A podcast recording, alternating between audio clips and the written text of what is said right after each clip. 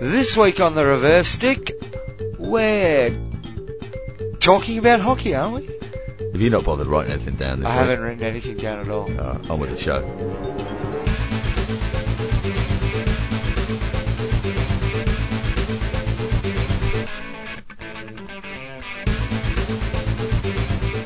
You are with the reverse stick, the global hockey podcast. I didn't write it down, but I do remember. This week, Shane Smith will join us from the Hockey Museum via Teo McLeod via the World Cup. So we look back to the World Cup a little bit there and look back to some of our hockey history and heritage. Uh, my name's Matt Allen. I'm, I'm sitting the opposite. Oh, hang on. You got me. It's a hell of a start. Ah, practiced as always. How's your hockey week been, mate? Uh, interesting. Had a draw on the weekend. That's alright. You're home and hose, top of the ladder though. Oh yeah, well and truly. Apparently, might be having a final at home. Woohoo! That'd be fantastic on the main field there uh, at our home grounds. Look, uh, you're with us for show 61 of the Reverse Stick, the Global Hockey Podcast. Thanks for joining us once again. If it's your first time in joining us, then welcome, welcome, welcome. Of course, uh, you can keep in touch with us on social media. On Twitter, Facebook, Instagram, all at the reverse stick. Before we go on with the hockey though, John, we better start with the News. So yes, plenty going on around the hockey world. Uh, do you want to start off with some of the hockey Well- series open in this part of the world? Let's do that because starting here is a good starting off point to get into all the other stuff that we're going to talk about. Indeed it is. It is. Let's do the results. Hockey Series Open at Port Vila for both men and women. It finished on the 18th of August. It involved Fiji, Vanuatu, Solomon Islands, and Tonga on the women's side of things, Vanuatu, Fiji, Solomon Islands, and Tonga on the men's side of things. And the eventual winner in uh, the women was Fiji, who won over Vanuatu 3-2 in the final. So quite a close score there. Um, Solomon Islands defeated Tonga 4-1 to take out third place. On the men's side of things, it was uh, Vanuatu getting the better of Fiji 6-4. High scoring, entertaining game, no doubt. Uh, Solomon Islands beat Tonga 4-0 for third versus fourth, so they took out the bronze medal there. Uh, little round robin, some interesting scores. Fiji ditched Tonga 14 0 at one stage, and uh, Vanuatu got the better of the two finalists, got the better of Tonga 11 0. And uh, Fiji, obviously a bit of a powerhouse, the women there got rid of Tonga 13 0 in another game. But generally, there were some quite close scores and lots of goals scored. You can catch all of the highlights uh, from the three days of action on the FIH YouTube channel from that Hockey Fives tournament. Hockey fives. That Hockey Fives tournament. It's Hockey Series Open. We'll talk more about that later on in oh, the show, John. Is that how it leads on to? Okay. Oh, I'm glad you've got this show scripted out. Like I said, I look. Is that is that the least you've ever seen me write down? It's a blank page. Uh, Yeah. podcast 61 at the top though. Well Yeah? done. What? Yeah, that's about it. A couple of three-letter acronym things. Okay, let's move on. What to? Asian, Asian Games. Okay. Um, Asian Games, sorry. Asian Asian Games. Uh, It's not often I get those sorts of things right and you get it wrong. Let's go to the Asian Games.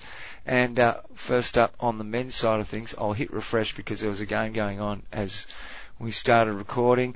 Uh, the way things are looking, uh, most teams have had two games now in Pool A on the men's side. India top the pool. Just the lady, lazy 43 goals for and none against. Uh, Korea, they've won their two games. They've got the 19 for and none against. And Japan, surprisingly, they've won their two games with 14 goals for and none against. So, in some ways, because this leads into bigger conversations that once again we've alluded to, but um, the the most likely bad beatings have all happened, and now all the teams that are in for with a chance are all playing each other. The way the draw's working out, if you know what I mean. Yeah, I mean, it's still round robin situation now though, isn't it? So there's going Yeah. to be a few other teams that are going to get a bit of, be- of a beating as well. And look, poor old Hong Kong did cop the 26 0 against uh, India. Yes. that was after India had scored 17 against Indonesia the day, the day beforehand. Look, don't forget, So that- that's a don't- on the men's side don't have a ranking. They don't have an official ranking. So 17 0 is probably a victory for Indonesia. And that is a record score for the, the Indian men's team there. internationally. Obviously, internationally, not playing against it's a lot else. of goals. Look, that's Pool A. On the Pool B side of things, Malaysia are topping the table there. Uh, 26 goals for in and two against in their two games. Bangladesh are in second place. They've won both of their games. They scored eight and had two scored against them. And Pakistan have only had the one game, which they won 10 0. Uh, there's still some games to go there. So is it t- Um, top top two go through and qualify, or is there a crossover system? Uh, yeah, no, it's just the top two from each pool go through to the semi-finals. So Pakistan are playing Oman at the moment. You think they're going to get the better of Oman, uh, which would put them into second place, uh, depending. Could go to top, depending on how many goals Well, score. it's a tight system. If it's just the two that go through, then you'd expect Malaysia and Pakistan would go through there, and You would. Uh, the pool of death, if there's a pool of death, is Pool A, where you've got India, Korea, and Japan all in that pool. yeah. And uh, yeah, China not there. No, well, I understand the uh, the Chinese didn't figure they'd be amongst the medals with the, the setup of the competition, and thought it would be too ex- too expensive an exercise to undertake. Oh, look, I've got an update there, and that's been reported potentially is the reason. It's not entirely true. I'm led to believe that uh, China had actually quite the men. Remember, we're not talking about the women. Women are there, but the men aren't. Uh, the Chinese men had qualified for the Asian Games, but they did not enter a team initially. Now, a few years ago, apparently there was a similar situation where they'd qualified for an Asian Games or Asian Cup. Uh, just off the top of my head, it escapes me. Uh, but they couldn't compete because they had an, their own internal competition scheduled for that time. So they played their own internal competition, whatever they happened to be, instead of going to the Asian Cup games, stroke games.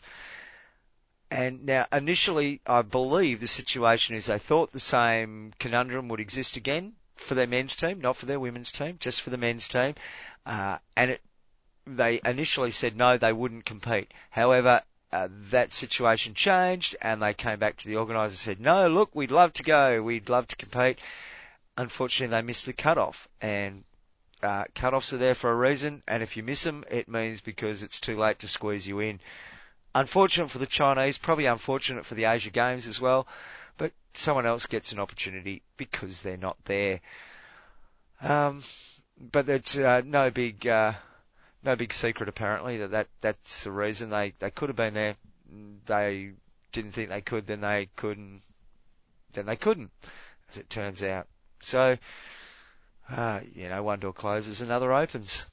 Do you, do you want to have a look at the women's side now? We can, we can use the wonders of modern. I'll just give it once again the refresh to see if we can get that latest score up. Because one of the things, it's not controlled this tournament by the FIH in the sense that they're not in charge of statistics or tables or anything like that, or television rights and who gets to see it and where they get to see it and how they get to see it. Uh, Which, um, you know, leaves us in a bit of a quandary when yeah, we're trying to watch There's, it. there's been a couple of streams to catch things, and I've seen a, a little bit of highlights, but it's um, it's been a bit of a struggle doing it uh, from here in Australia.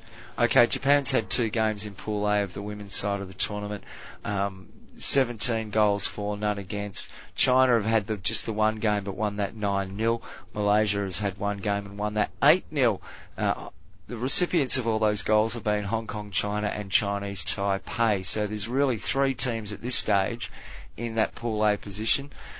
Uh, Pool A qualifying position, two two places there once again, just the top two teams going through. Yeah, I think uh, not too too long but Terry Walsh was speaking that he'd he'd be expecting the Malaysian girls to um, get on the podium there. Um, it's going to be tough getting out of that group, isn't it, with Japan and China? And I also understand that the Chinese um, seem to be prioritising this tournament over the World Cup. And there's been a num- there are a number of players that didn't go to the World Cup that are playing in uh, in this competition. I must admit, I, I find it hard to, to think that Terry Walsh would actually say, oh, look, that's a tough pool, and, you know, those two teams. He's not the sort of person that approaches a contest like that, I wouldn't, I wouldn't imagine. Um, so that's, that's Pool A. In the, in Pool B, it's, uh, India and Korea in first and second place respectively there. India have had two games haven't conceded a goal yet, but it's managed to slot 29 for themselves. Um, Korea have played just the one game for a 5-0 victory. Kazakhstan have played two games.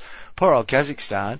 They've won a game, and uh, then they managed to get flogged by India and conceded t- 21 I believe, was it? It seems to be a bit of a competition at the moment in between the uh, Indian Eves and the boys there on who's going to score the most goals in this competition. Well, yeah, that's all very well and good, and to, and against playing against these lower teams, I think all the coaches would be very well aware of it. But um, once you get to the pointy end, all of these teams are fairly closely ranked, and you know, in say in the case of India on the men's side of things, they've got the slightly easier draw. So maybe they might be coming up a team that's might had to crawl its way and, and scrap a bit before it's got got its place, whereas they'll probably just stroll in. All these mind games and things go on, mate. You know. It's all ahead of us, isn't it? It is. Well, it, it was always going to be a pointy end of the competition where it would get interesting. Um, Kazakhstan, they're making some moves in their area of the world rankings, if you know what I mean. And some good indoor performances as well. Yeah, yeah. So, and see them there and winning games at a competition like this against countries that are probably at similar levels of development as they are. Um, yeah, I think there's a lot of positives to it. I know, though, I know we'll be talking about some of the per- perhaps perceived and real negatives that are associated with it as well. We will indeed. Do you want to go on to PHL? Oh, should we play a sting first?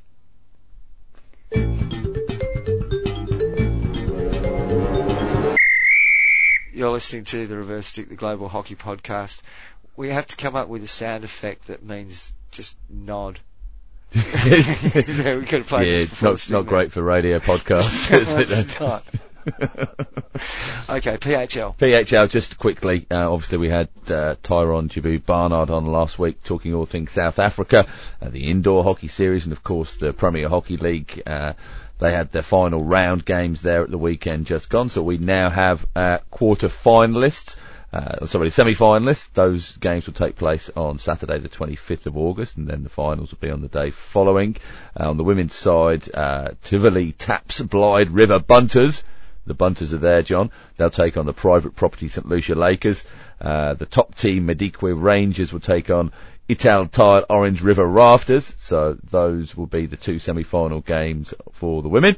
And on the men's side, the Origins Maropeng Cavemen will take on the Pro Grip Drakensberg Dragons. And the Kilimanjaro Addo Elephants will take on the Garden Route Gazelles.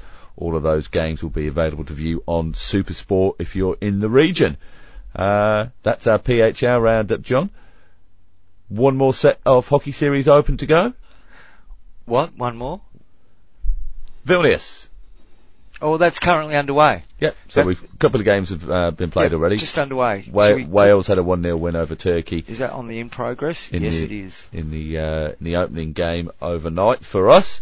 And the, all this information you can get on the Altius website, as opposed to all the Asian Games stuff. If you go to Altius on the uh, FIH website, it takes you to the Asian T- Games. Yeah, TMS. Search TMS. Yep. So TMS.fih.ch and you'll you'll get that there. all the hockey's open se- series open stuff's available. And of course, all these games are being hashtag live stream hockey, and you'll find those on the FIH YouTube site. Yep. Only one game played there so far, as you said. Uh, now, how does this work out? As far it's a round robin. Do we get some uh, some finals happening in this? Uh, particular thing? No, I think it's, it's 11 aside. This one, it's not a is, five. This is hockey series open. Because it's going to be funny if uh, you know, like Fiji, who've won that hockey series open in uh, in Vanuatu, come up against uh, you know a team that's uh, got 11 players. Well, we'll talk about that more in, in, in okay. a moment. Yeah, we will. No, two games played there. The, the other game was U- Ukraine no beat, finals beat Lithuania. 2 So uh, it'll all be on their the, that final round robin pool standings as far as who wins that. Interesting how they all seem to run on a different format, don't they? Yes, it's a lot of interpretation, but that's what our games are all about, isn't it, John? There's a lot of interpretation. Innovation? Well, no. no, we do get some innovation. Don't you know? Yeah, don't don't be grumpy. No, there's, but you know, it's uh, it's all down to interpretation, and always seems to have been. And uh, well, just take the rules for example. I, th- I think you know the decision to use a round ball was probably uh, one of the greatest innovations in the game ever. No, I'd, see. I'd prefer the cube. I'd have preferred to stay with the cube. Yeah. Uh. You're listening to the Reverse Stick, the Global Hockey Podcast.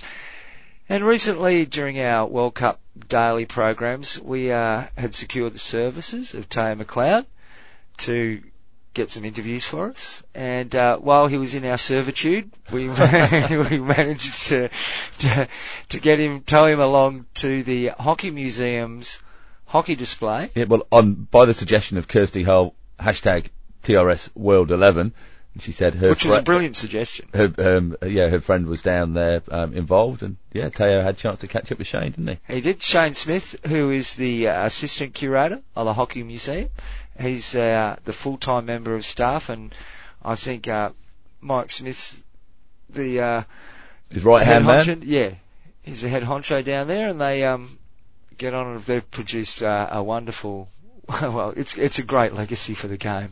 The Hockey Museum is going to be a fantastic institution for many years to come. It's exactly what our sport needs. But. But you can jump online, go to hockeymuseum.net, and find out all about them once you've been inspired. Hearing from Shane. What can we see at the museum? Oh, crikey. Everything to do with the history of hockey is the easy answer. I um, see some lovely old antique sticks here. Yes, uh, so they're custom made. We're sat in the shop uh, at the Hockey Museum stand in Fan Central at the moment, and uh, we've got some English head sticks that were custom made in uh, in India. Uh, handmade wooden ones, uh, lovely bits of bits of kit those. So we've got sticks like that at the museum, going across the whole development of the stick from the English head stick through to the half Indian head, and then the Indian head stick uh, that we use today. Um, obviously, back with the England head stick, um, larger head. You can't Indian dribble with that. You have to move your feet around it when you're dribbling, so it made for a very different game. Um, probably a little bit slower than it is today, with the, being able to roll your, your wrist over the ball yeah, so yeah, quickly now. Um, the development of AstroTurf uh, in the museum here, or uh, yeah. Uh, so we've basically divided the, the exhibition here up into six sections. Uh, so um, we've got a section on uh, women's suffrage and hockey and the links between that. Uh, it's 100 years uh, since women got the right to vote in the in the UK. So we're celebrating a little bit of that and tying that into to hockey. Um, hockey, uh, hockey playing women in the early part of the 20th century generally like kind of upper middle class background, so the same sort of uh, demographic uh, as suffra- suffragists and suffragettes would have been. So we're looking at, to explore uh, any of those connections there. Um, and then we've got a section on the competing teams that are in this, this Vitality Hockey World Cup uh, and drawing out either particular uh, important players from the past or heritage stories to do with those nations. Um, and uh, yeah, uh, and then we've got some stamps and pin badges from those nations as well, and some flags just to tie that kind of international flavour in. Uh, we've then got a section uh, which we're calling Inspire, which is about um, goalkeeping equipment. Uh, so we've got a traditional kind of object display with showing how goalkeeping equipment has evolved over the years. There's also a little bit about um, a young lady that we found on social media, a little girl called uh, Olivia, who's uh, 12 years old. Um, she was inspired by Maddie Hinch to um, watching Maddie Hinch play uh, hockey for England GB on the telly, so she decided she was going to make her own DIY goalkeeping kit, which you can see in the photos over here. And uh, yeah, so she got herself some cushions and some, some pads and as pads and uh, stuffed a pillow up her, up her top and put on a uh, I think it was a might have been a skiing helmet or something that she found in the garage. And so yeah, it's incredibly cute pictures. She's coming down actually uh, next week for one of the games. So uh, yeah, I'm sure she'll be delighted to see that she features in our exhibition. So at the moment, only her mum knows. Um, and then we've got a jigsaw as well, which uh, the kids can put together, and it te- teaches you about uh, the history of each bit of goalkeeping kit as well. So on, on, the reverse, so you build the jigsaw of the goalkeeper up, and you can uh, discover how goalkeeping equipment used to be in the past, shall we say. Uh, then, we, then we got an evolution section, which is about uh, the two previous women's world tournaments that have been held in the UK. So that's Folkestone in Kent in 1953 and uh, Edinburgh, Scotland in 1975. And so that compares and contrasts those events with the 2018 event that we're at today.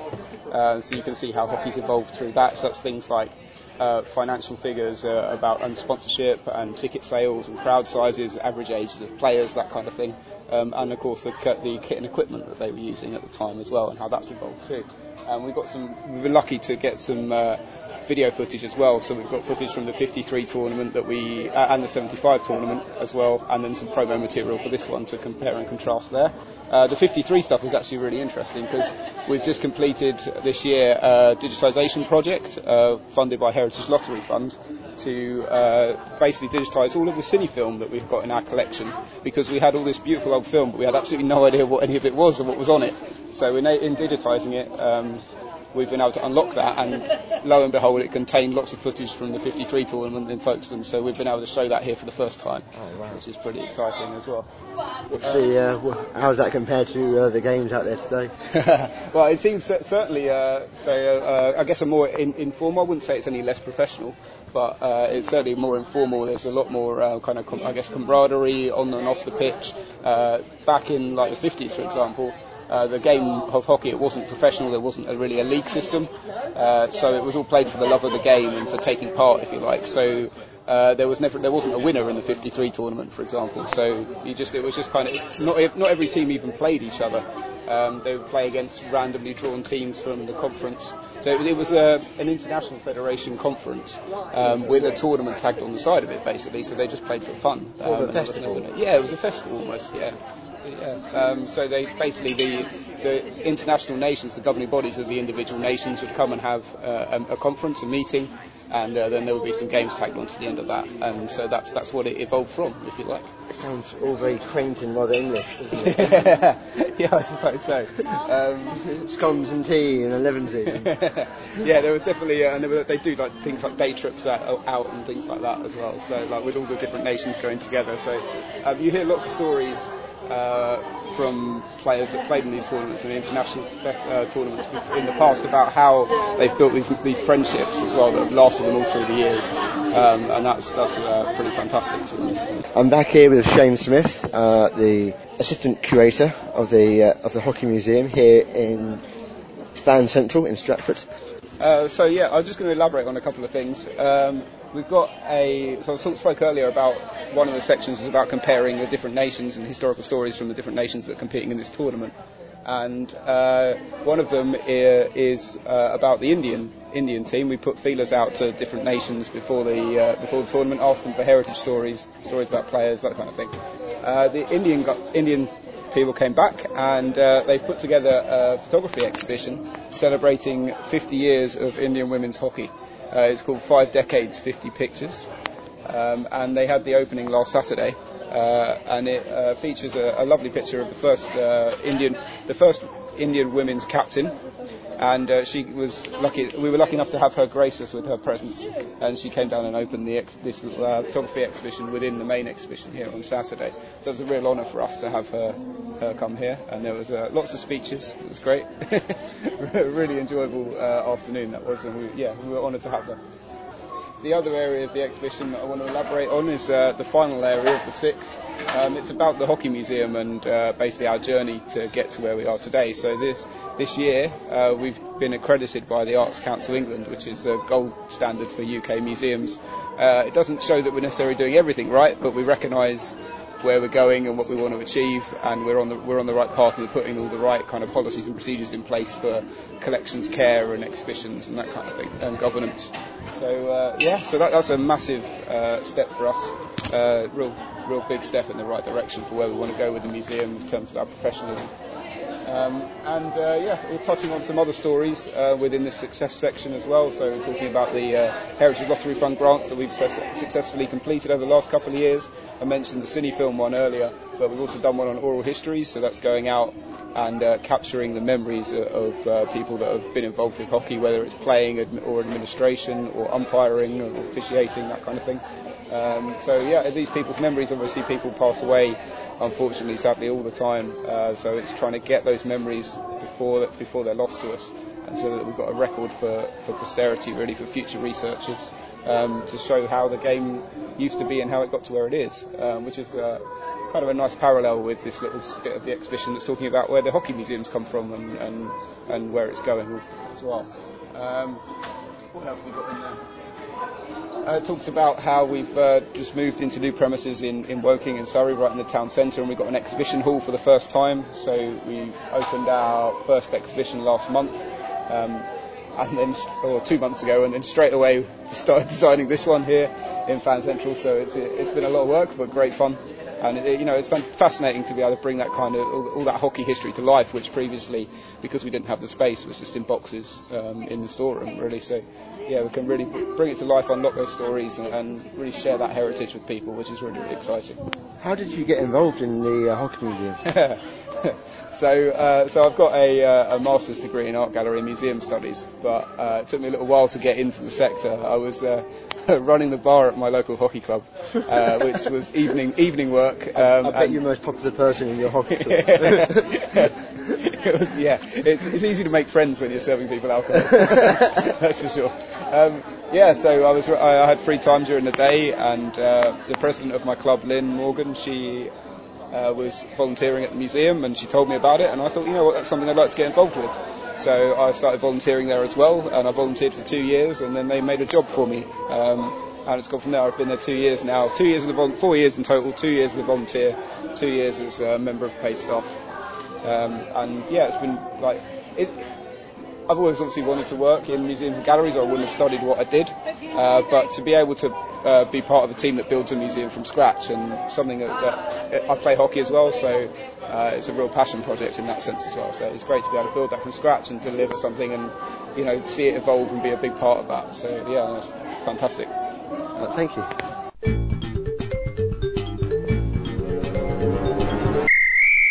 You're with the Reverse Stick, the Global Hockey Podcast, and that is Shane Smith, the Assistant Curator at the Hockey Museum, talking with Theo McLeod from, uh, where's Theo from? From the hockey family. Uh, that's right, of course, hockey family. Our partners in the World Cup Daily. England? Yeah. yes. Um, you could tell by the accent.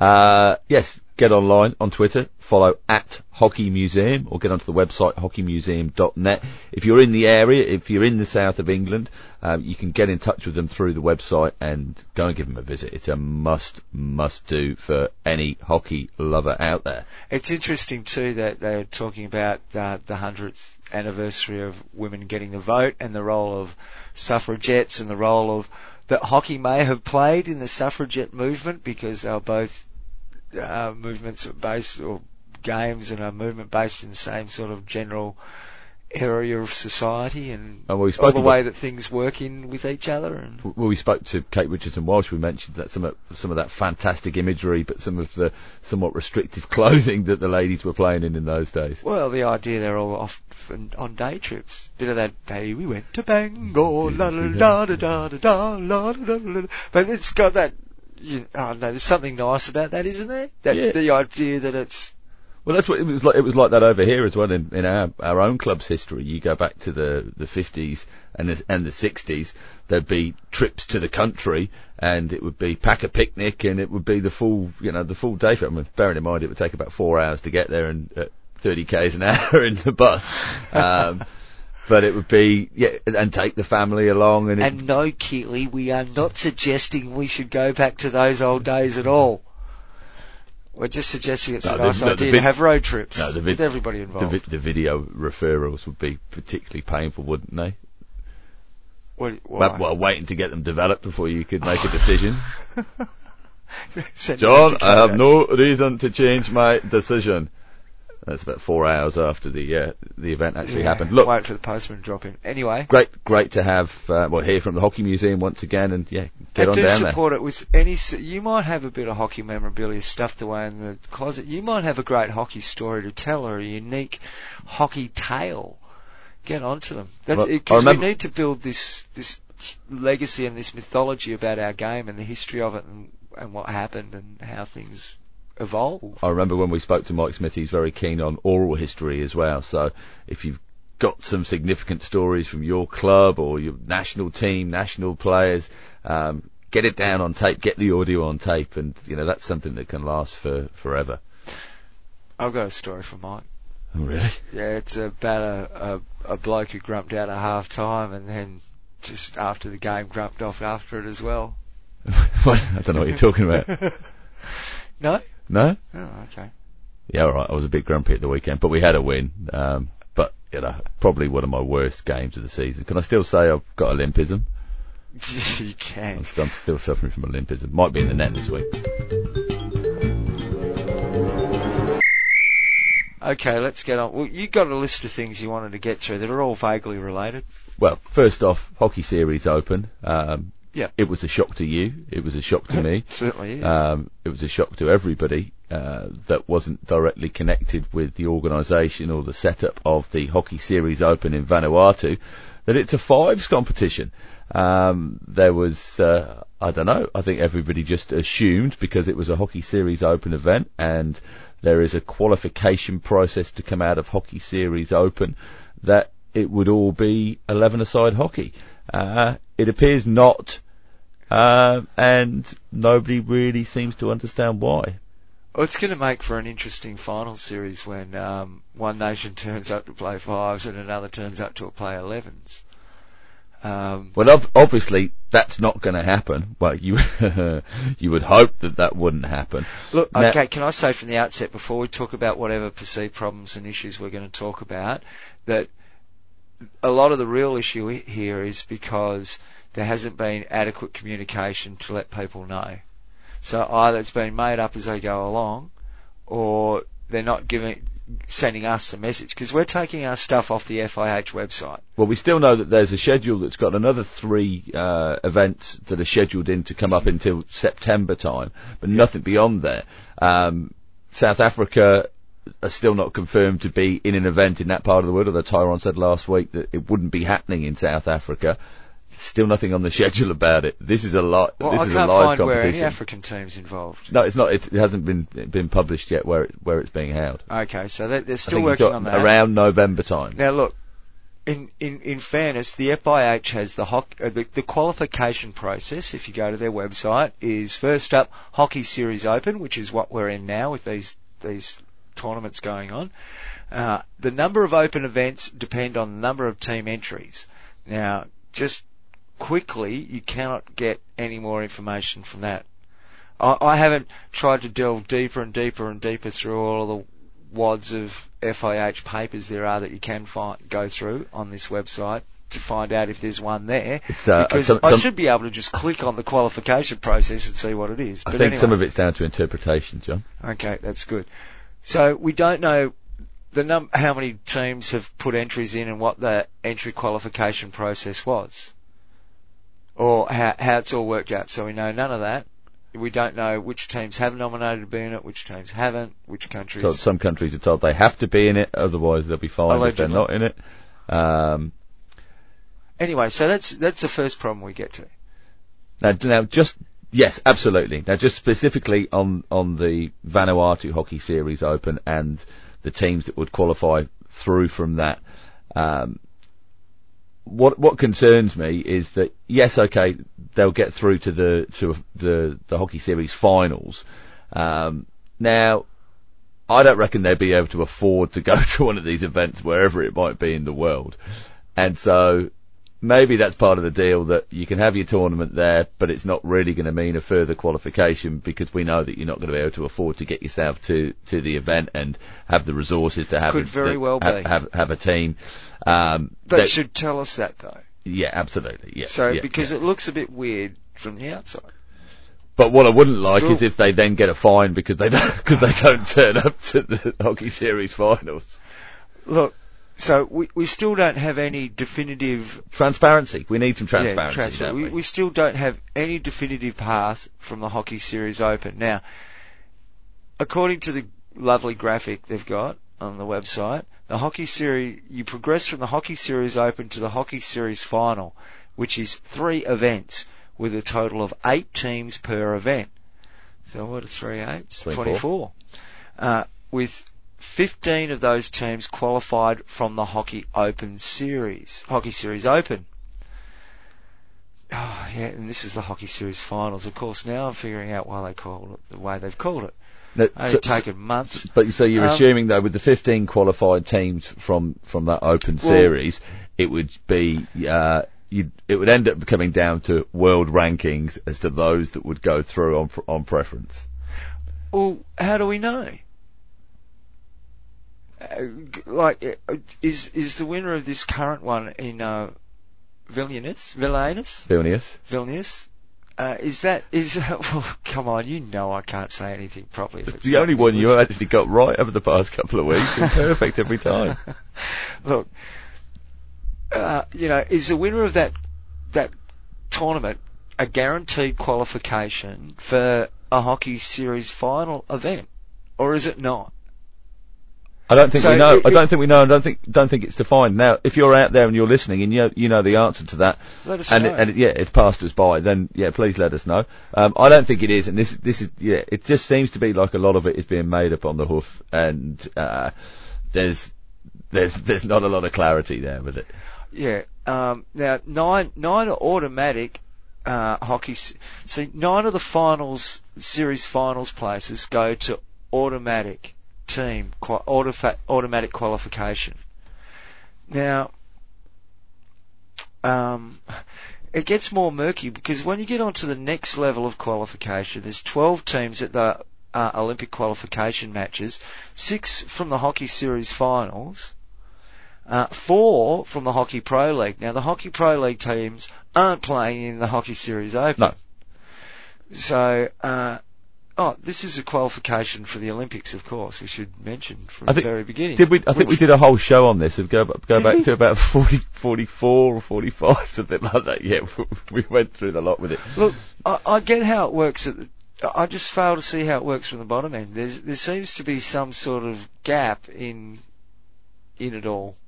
Is It's well, it's about right about it's it's about comp- competition, isn't it? That's the thing. It's about and it's about filling the, the gap from what was there with the Hockey World League, um, which in its way certainly at those lower ends seemed to work because because you had an opportunity to step up a level um, through that system over time with with improvement.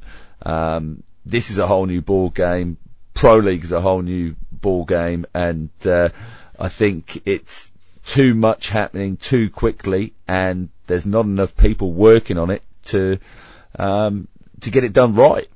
I certainly believe that um, you know having a five-a-side competition for Oceania countries, excluding Australia and New Zealand, and calling it the Hockey Series Open, uh, you know, it might it might fit a marketing thing, but it it does.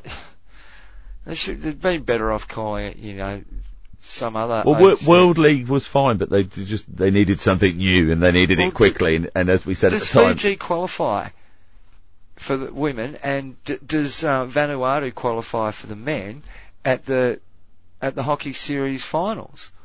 Surely you'd think they'd have to by virtue of the place that the way that they've won one of the tournaments. you would think so, yes.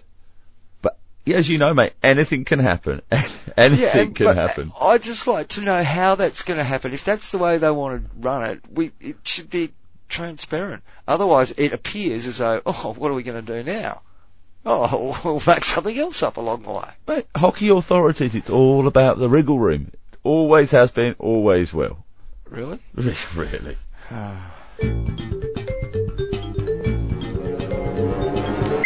You're listening to the Reverse Stick, the Global Hockey Podcast, and your next point, there. Okay, well, back onto Asian Games again, and Okay. the reference to goals, goals, goals, goals. It's kind of exploded a bit on Twitter today with uh, some pe- different people across the world with regard to, uh, well, I guess Ernst Baart's point: is this good for hockey? Um, and are these big results against these smaller nations more damaging potentially to their national games and to the the uh, the profile of the sport in their countries, or is it a is it a good thing for those smaller countries? And as we've we've talked about many times on the show before, particularly with regard to Oceania, you uh, Fiji get an absolute spanking every time the Oceania Cup comes around, but it exposes them to something they never ever dream of at a, at a level of hockey. Uh, and we also talk about is it good for uh, for teams to improve? They need to play against a higher level of, of opposition.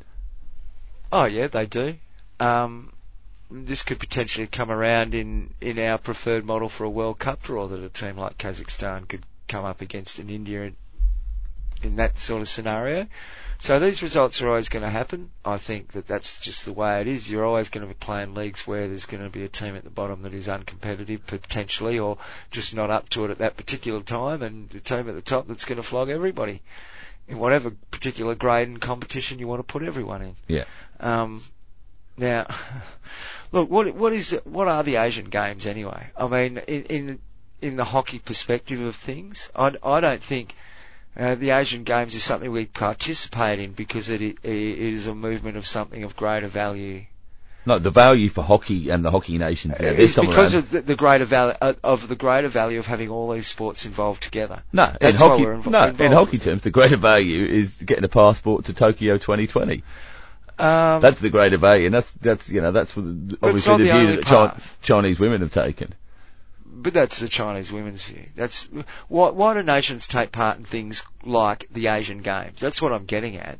Okay, if you're having a World Cup of hockey, well, it's obvious why if you've got a, a hockey team from your nation, you'd, you'd be competing in in uh, that sort of competition. But it, it, it's it's about uh, it, it's not about a sport as such. Do you It's- get what I'm, well, yeah, I do. No, to I, talk about? I, I do. Um, but I think it's also about funding as well. Particularly if if something if you if you're a nation that relies on uh, a large chunk of your funding to come from Olympic funding in your International Olympic Association, then you'd be looking very seriously towards this competition to get into uh, get into Tokyo 2020 without having to have any success in either pro league or hockey series finals. You might have that, but which, how many of those teams competing there would view that as a realistic opportunity to, to qualify for the Olympics? How many teams qualify from this tournament? One. Okay. Yeah. And how many teams have a realistic opportunity to win that, do you think? well, three or four, isn't it, in, in Yeah. both men's and women's? So why would anybody else want to turn up? Because it's not just about Olympic qualification. It means much more to countries because it is the Asian Games. Yeah, I look, and, and also when in the hockey side of things, yes, they might get get smashed by one of the one or two of the sides, but they're also going to be playing competitive games against other sides. And like you mentioned in the uh, early on with the results, Kazakhstan got a win on the opening day and let 21 in on the on the, on the you know? second day. But they had a win. They had a win at a major, inter- what they would view as a major international tournament. Yeah. And one that potentially carries a lot of pride and prestige for them. Um, yeah, well, look, between us, how many have we played internationals? Yep. Okay. Uh, can I have another donut, please? um, you know, so I'd, I'd be happy to say my one and only international game was a 20 nil flogging. I don't know about other people, but, you know, just to have played one would, and these guys Um, and girls have got great opportunities to not only mix with great players and see great hockey and help expand all that hockey knowledge, but, you know, they'll have a great experience. Well, that's what we see with the Oceania Cup games. Is there's a great, uh, great spirit and camaraderie that that comes between the sides, and and uh, there's great inspiration for those the island nations that are in- involved in those kind of tournaments to continue playing the sport and not drift off into some of maybe the um, uh, more traditional sports for their countries. Well, it's a bit like the Barbados bobsled team, isn't it? You know, the idea that if you have a dream and you work hard for it, you shouldn't be don- denied it because you're not very good at it? I'd have never done anything. Um, just while we're on all those goals being scored, I did get a, a message from uh, Nimisha from Dragflick, uh, Dragflick World earlier on. Just wondering if we knew any particular term for four goals being scored. Now, there's been a few people, a few players uh, that have scored four goals uh, in the Asian Games, opening couple of games there. Now, of course, we know that a brace is for two generally. Um, a hat trick is, is for three, but what's for four? Now I read a couple of places a poker for some sports call it a poker and maybe a haul. Um, I don't know. What do you call it? Pair of braces. Pair of braces. I'd, I'd have thought double brace, but pair of Pair of braces. braces. Pair of braces for four. So pair, A three's brace a hat trick. A brace, yeah, it's for two. Three a hat trick. Four a pair of braces. A Yeah. five. Well, what would five be? It'd have to be a Greedy bugger. yeah, pass the ball more often, mate. Yeah, God. A greedy? A gre- oh, oh, maybe a six or more should be a greedy. Yeah. I think a greedy is a good word to, to slot in there somewhere along the lines. Does greedy come before showing off? No, greedy, let's go with it. So five goals is a greedy. Yeah. Not an item of clothes though. What? Not an item of clothes. I don't, braces, hats. Oh, I see where you're going with that. Brace, hat. So, no, five has to be a, a shoe. Yeah, could be a shoe. Sock. No, socks should be six. A double hat trick is a pair of socks. Um, we'll keep thinking about this. If you've got any ideas, what four or five or six or or more goals should be called, then let us know. A uh, couple of other things to get on to. foot. A uh, couple of things to get on to, John, before we wind Oh, really? things up today. Oh, are you on scored.com? Yes, Yeah, because I, was on there the other day and I tried to find you to, to connect. I didn't. I blocked you. If, Can uh, I do that on Scored? Yeah, you I can, did I'm sure. Uh, don't be like John, ladies and gentlemen. Get on to scored.com, get registered with the uh, the hockey community on there. Search for John if you can find him. Block him. Oh, well, I kept Block getting messages from a, a team that needed a, uh, a layoff penalty corner specialist. Just to slot them there. Um, oh, I've got shocking news this week as well, mate. What's that? Um, Stick It to John is in jeopardy. Why is that? Well, apparently you were involved in a club quiz night the other night and your team came last. Uh, apparently when the quiz started you were the only person sitting on your table Yeah. of, of eight. I, I, I might have been. Yes. Anyway, Stick It to John's in jeopardy. That's jeopardy. what happens when you might- tell people the quiz night starts at 7.30 and the quiz night actually starts at 7 o'clock. I'm not claiming any responsibility for that. But it did happen. One last thing before we uh, finish things up. Mark Hager, we mentioned last week about that email that had made its way into the hands of some of the players, and they uh, weren't too happy. Uh, weren't too happy. weren't too happy about it. Um, now, from our original information, we understood that that was delivered after the games had. Uh, had finished after the, the World Cup. Sort of the games had finished for New Zealand at the World Cup. Um, but apparently it was just prior to their game with Japan, which they then subsequently lost 2-1. So, couple of, uh, things So have happened. let me get this right. They saw it before they went out and lost a game. Yeah. Okay. So, coming out of Hockey New Zealand this week, and this is from newshub.co.nz, Hockey New Zealand has confirmed it will conduct an independent review into Black Sticks team culture after feedback from past and present players. Several national team players have spoken out in the past week about the negative environment under long-time women's coach Mark Hager. On Monday, CEO Ian Francis confirmed an investigation would take place ah. after a positive and constructive three-hour meeting with the Players Association. We've agreed to a plan to address the feedback, said Francis. That involves an independent person to look into that and gather more information if appropriate. There is absolutely no question that athlete welfare is paramount. At the same time, we must consider and protect the rights of our employees. Francis added they'd reveal who that person would be in the next few days. Um, so today, a little earlier on, um, a letter was published on newshub.co.nz from former Black Sticks players. Um, a group of former Black Sticks players have penned a letter in support of beleaguered coach Mark Hager. After a defeat at the recent World Cup, Hager accidentally sent an email naming and shaming individual players for their performance and effort to the entire team. Several current team players have since spoken out about the negative environment under the long-time women's coach, which has led to the commission of an independent review.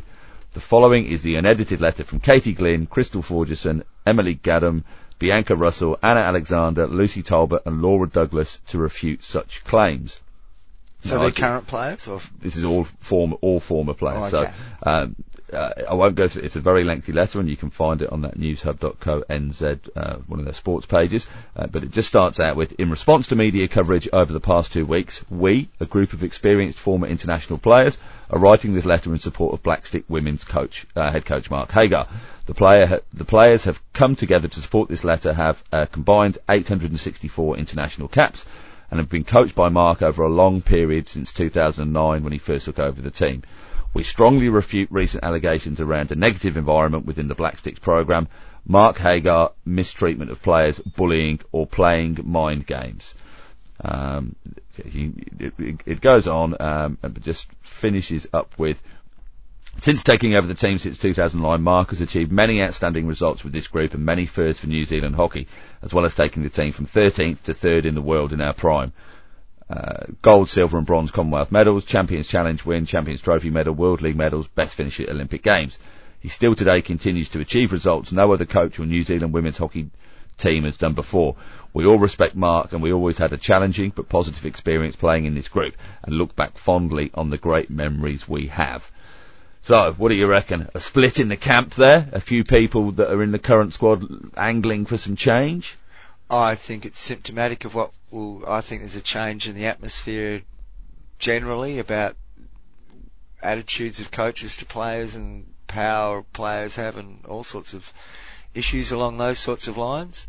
I mean, there was, you know, there's been plenty of coaches who have been utterly shocked when they they've discovered that their papers have been leaked a couple of days before the big game to the opposition that describe the weaknesses of their own team and st- all sorts of shenanigans have gone on like that. Now, whether in this case it's just accidentally, you know, sent it to the wrong lot, or whether it it, it is an old style try and g up the girls, and uh, you know, And he found them to not be g upable. not go the other way with it, yeah.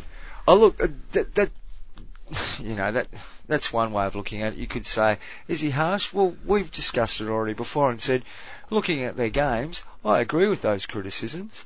If they can't watch those games and think there weren't times when they didn't put the effort in that they needed to to be competing at that level, and they're the sorts of criticism coaches are supposed to make. The idea of coaching coaches playing mind games, guess what coaching is at that level?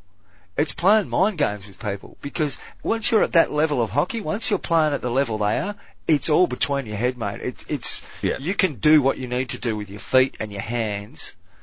And it's all what's going on between your ears. So it's it's an interesting world. Is is that a sign of what's changing in society and in certain parts of society, etc., as the way people perceive themselves to get treated by other people or something? Because obviously we've seen it in other sports where there's a, been a transition in the way coaches approach their players. Well, look, this is obviously going to run and run, and uh, it wasn't put to bed straight away. So uh, it's interesting to see the the profile that it's getting in New Zealand media there, because it's certainly being talked about, and there's a few former players that are appearing in interviews and and speaking out the other way. So How are you as a player with a coach? Like how how are you if, if someone never, nobody's ever coached me, mate. not the sense that these girls get coached? No. Yeah. What about just in a team environment? Oh, because you're usually the bloke talking. Yeah, I talk. I talk a lot. Is that yeah. the way you avoid the criticism of your teammates by just Yeah, taking yeah, the lead very at the outset? No, just I pick pick the team, mate. Oh, well, that helps, doesn't it? Pick the team and you'll be right. That's my advice to, to Run any, any young kids growing up in the game. Don't worry about how you get on, and, but just make sure you pick the team yourself. Yeah. You can go down the grades, it's okay, but you'll Well, get to, you'll get to play centre forward if you really want to play centre forward. Is that like get voted onto the committee really at a young age Yeah. and sort of find yourself in the selection committee and just put yourself in twos and ones? No actual ho- no no no because you can't get away with that. But no actual hockey, hockey ability hockey ability required to. Uh, How, how to far do you reckon you've gotten on no actual What's hockey what's this? Q and A? Can we just get on with the podcast? Okay. Jeez, I just thought I'd let the people know. Um, no, that's fine. Just uh, give me a heads up. Can you send the questions through to me next time, please? Okay. Look, it's late. Let's get on with it. Where are we? Oh, this bit?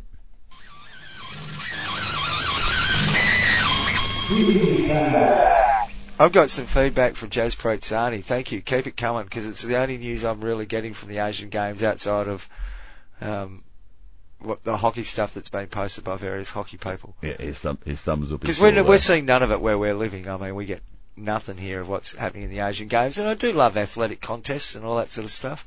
I do have a thing for shooting. I like the shooting.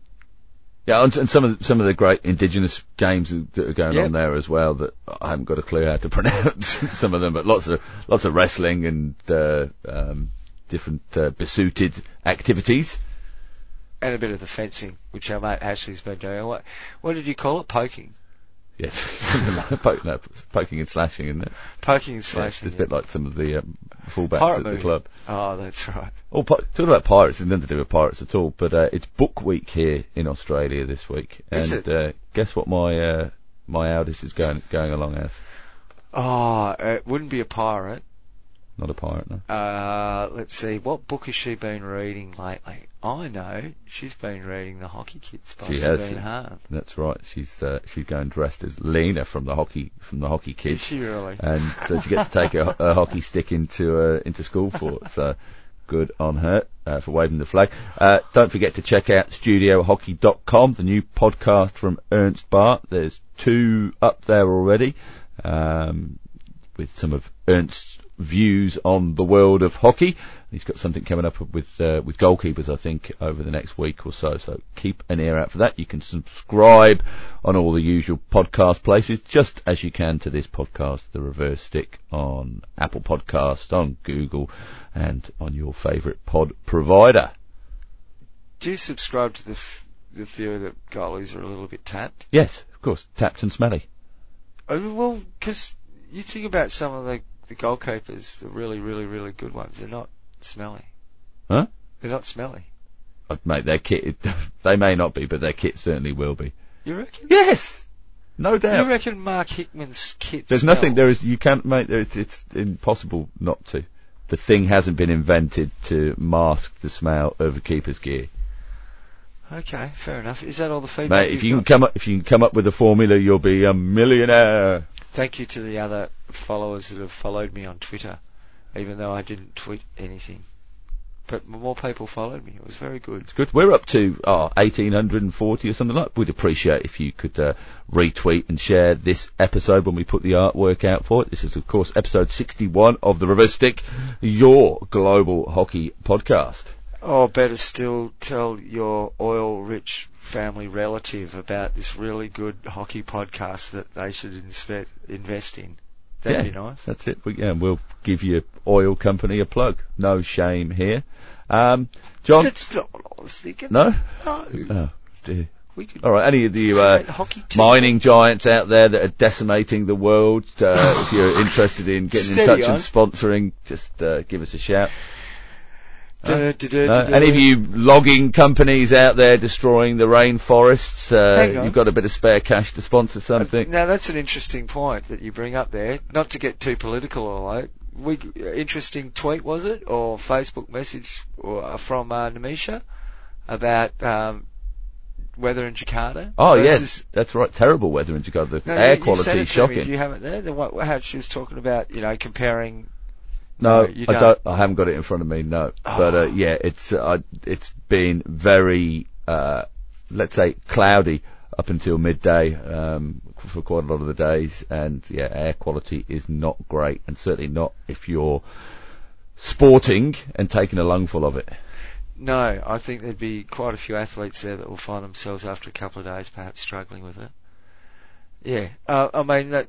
Yeah, it that's been known that it would be like that for a while. Let's not just say that that's a problem that's just crept up on the tournament. I mean, if you've ever been J- to Jakarta, you would know that that was going to happen. Yeah.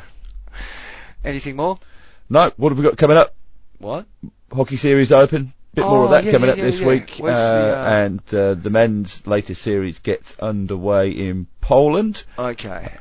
And that's in, uh, you pronounce it better, is it Nie- Niez- Niezno? Yes, no. There you go.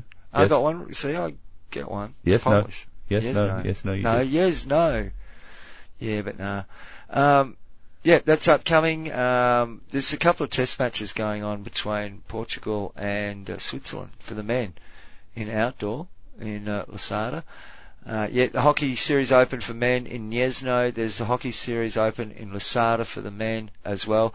There's the SOMPO, SOMPO Cup, Four Nations Women Hockey Tournament happening in Osaka in Japan. Uh, the Hockey Roos, and that's, uh, they'll be live streaming with that one. Yep, they will indeed. Uh, there's also the Darwin International, which the Hockey Roos will be going, playing in No, that's for men, men. just Oh, sorry, not Yeah. the Hockey Roos. Yeah. Uh, the Kookaburras, eight games there. Then there's more Hockey Series Open going on in Santiago for the men. Um, 15 matches there happening in September. Santiago for the women at the same time. Uh, and then the third Youth Olympic Games will be happening in Buenos Aires in October before the 23rd Women's Champions Trophy. We'll be getting some more news on that happening at uh, Changzhou in China from the 17th to 25th of November. So a little bit to go before the Men's World Cup rounds out the year. Uh, did see uh, Kampong won uh, uh, pre-season cup tournament there oh, in Holland prior to the start of their competition in the Hoofdklasse, which gets underway this weekend coming up. And yeah, across Europe, a lot of leagues will be getting underway, or certainly getting towards the end of your pre-season and into some pre-season friendlies. So exciting times for those of you getting into the season. And down in this part of the world, of course, we're getting close to finals. Final round for a lot of people Yeah, this weekend. Um, even some finals taking place over this weekend in different parts of the country in Australia. Um, we've got the NHL kicking off very soon in New Zealand as well. I know there's a, a few import players are making their way over there from all over the world to uh, join some of the provincial sides there. Mm. So lots of it happening. It's getting to that crunch time for, for a lot of us. Uh, enjoy your hockey wherever you may be in the world and we'll catch you next week for episode 62 of the reverse stick. How'd you go? Two one win we had, but yeah, I was just grumpy. Yeah, I didn't couldn't even go into the change rooms afterwards. I was that grumpy. That's very unlike you. Nobody- Because normally no. you'd stand there and bag people and just tell them how rubbish they played. well, Did you, you were that no, angry? I was that angry. I wouldn't have said anything nice. You know, they should have passed me, eh? I could say back in goal this week, mate. Hey, Grrr. don't forget it's one off for every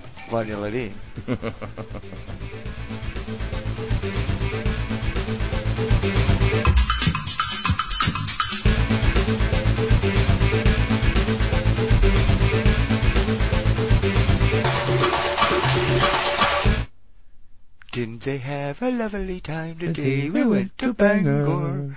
Do you know the rest of it?